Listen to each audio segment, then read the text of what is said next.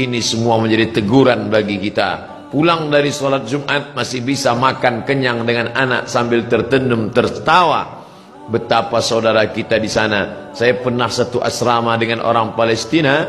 Saya tanya langsung, bagaimana keadaan keluargamu di sana? Apa kata dia? Satu asrama dengan saya ketika sama-sama kuliah. Abdul Somad. Seandainya mereka bunuh kami sudah lama kami mati. Tapi mereka tidak ingin kami mati.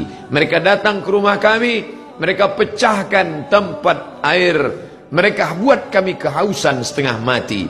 Mereka ambil dengan senjata laras panjangnya, mereka pecahkan tempat-tempat minyak zaitun karena mereka tahu kami tak dapat hidup tanpa zaitun. Mereka hancurkan sawah, mereka hancurkan sawah gandum makanan pokok kami. Mereka ingin membuat kami setengah mati tapi kami tak akan meninggalkan negeri ini sampai satu saja. Iskariman hidup mulia Palestina merdeka au mut syahidan atau mati sebagai orang yang syahid. Maka ada sesuatu yang mengerikan tapi sekaligus membanggakan.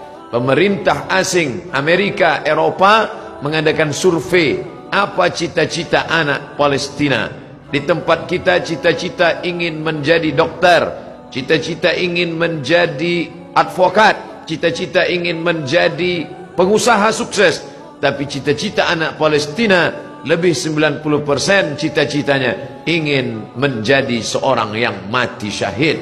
Maka apapun profesinya, iskariman, kalau kau hidup, hiduplah mulia. Au mut syahidan, kalau mati, maka mati syahid.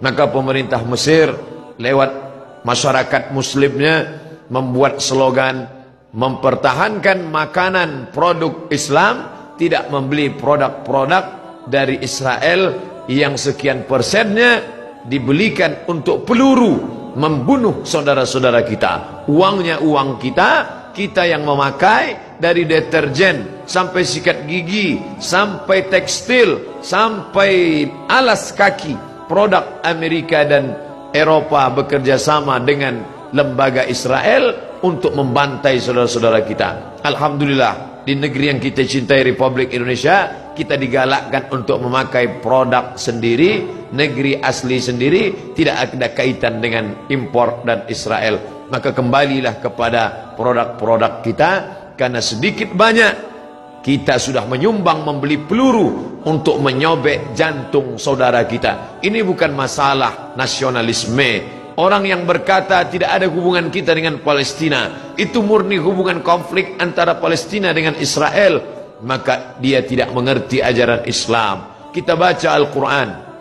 Subhanalladzi asra bi'abdihi laylan Minal masjidil haram Ilal masjidil aqsa Kalau orang mengatakan itu Palestina tidak ada hubungan agama Maka masjidil aqsa terletak di Palestina. Kita beriman kepada Isa alaihi salam bukan sebagai anak Tuhan, tapi sebagai rasul utusan Allah. Isa lahir di Palestina, besar di Palestina, diangkat dari Palestina. Kita beriman kepada Musa alaihi salam. Ditulis namanya dalam Al-Quran. Musa lahir di Mesir dan berhijrah ke Palestina. Namanya empat kali kita sebut. Kama sallaita ala Ibrahim wa ala ali Ibrahim. Kama barakta ala Ibrahim wa ala ali Ibrahim. Ibrahim lahir dan besar di Babilonia, Irak. Tapi kemudian dia hijrah ke Palestina. Nabi Ishak di Palestina. Nabi Ismail di Palestina. Hijrah ke Makkah Al-Mukarramah.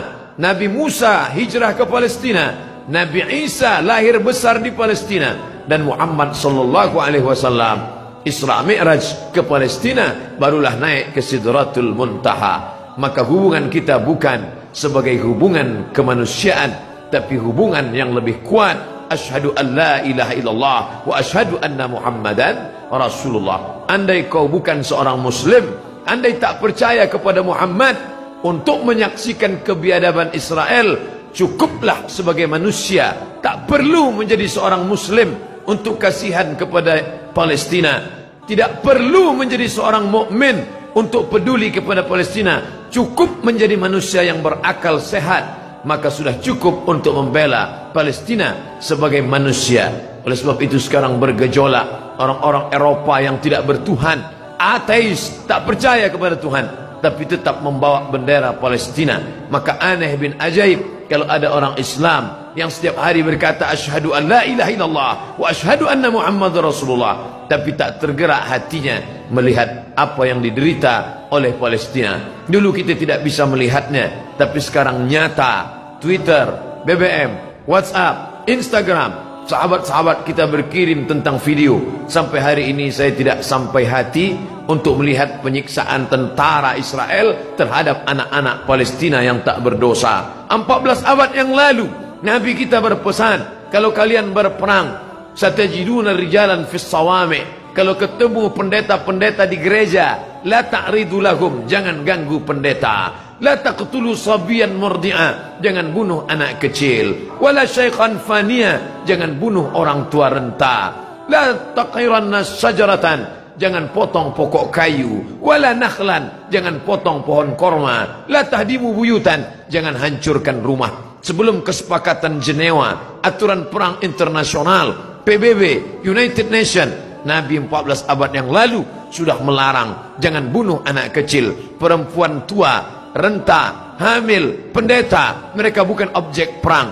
Tapi Israel di tahun 2017 anak-anak tak berdosa, mereka pukul berdarah kepalanya. Tak sampai hati kita sampai hari ini melihat itu di video, di HP kita, dikirim sahabat kita lewat Instagram, mereka share lewat Facebook. Ada yang marah, berkecamuk dalam hatinya, tapi kita hanya memanjatkan doa. Ingat, doa silahul mu'min.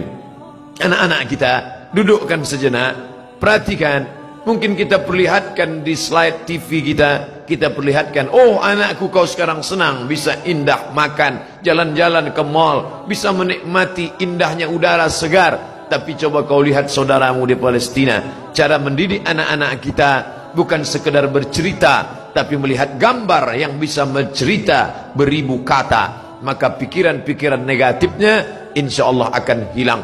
Bapak Ibu yang dimuliakan Allah Subhanahu wa taala, hadirin hadirat balik yang hadir di masjid ini adapun yang menyaksikan melalui streaming, maka kita berharap kepada Allah bersama orang-orang beriman kita berdoa. Di akhir majlis bisirril Fatihah bertawassul kepada Rasulullah ala hadhihi niyyah al-Fatihah أعوذ بالله من الشيطان الرجيم. بسم الله الرحمن الرحيم. الحمد لله رب العالمين. الرحمن الرحيم. مالك يوم الدين. إياك نعبد وإياك نستعين. إذن الصراط المستقيم. صراط الذين أنعمت عليهم.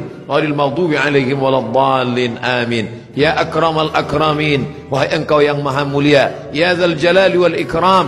وهي أنكو yang maha اللهم انصر إخواننا المجاهدين المظلومين في فلسطين. Tolong saudara-saudara kami yang sedang teraniaya di Palestina ya Allah. Allahumma dammir a'da'aka a'da'ad-din. Hancurkan musuhmu, musuh kami dan musuh agamamu ya Allah. Allahumma syattid syamlahum. Hancurkan barisan mereka. Wa farrik jam'ahum. Cerai beraikan barisan mereka. Wa ja'alhum fi nu'urihim. Dekatkan mereka kepada kematian mereka. Allahumma anzilir ra'ba fi qulubihim. Tanamkan rasa takut rasa cemas rasa ngeri ke dalam hati mereka. Wa anzilil malaikatal muqarrabin al mudabbarin turunkan malaikat-malaikat yang kau atur. Ma'ajundin min junudika ya arhamar rahimin. Bersama tentara-tentaramu di hadapan pasukan musuhmu ya Allah Allahumma sabbit qulubana. Kokohkan hati kami ala dinik dalam agamamu wa ala ta'atik dalam ketaatan kepadamu.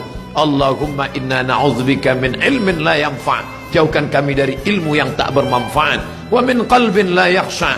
Dari hati yang tak khusyuk. Wa min nafsin la tashba. Dari nafsu yang tak pernah kenyang. Wa min du'ain la yusma. Dari doa yang tak dikabulkan.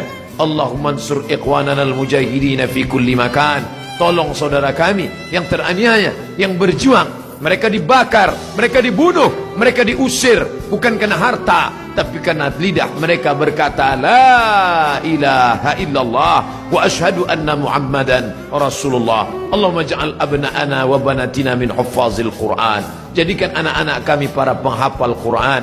Waj'alhu lana imaman wa nuran wa hudan wa rahmah jadikan Quran sebagai cahaya penerang saat gelap gulita sebagai hidayah bagi kami ya Allah Allahumma adi qawmana fa innahum la ya'lamun saudara-saudara kami sahabat-sahabat kami yang belum peduli beri mereka hidayah mereka berbuat buruk karena mereka tidak tahu ya Allah Rabbana atina fid dunya hasanah wa fil akhirati hasanah wa qina adzabannar. Wa sallallahu ala sayyidina wa maulana Muhammad wa ala alihi wa sahbihi wa sallam. Walhamdulillahi rabbil alamin. Terima kasih perhatian Bapak Ibu hadirin hadirat. Aku qawli hadza astaghfirullah li wa lakum. Mohon maaf atas segala kekhilafan. Wassalamualaikum warahmatullahi wabarakatuh.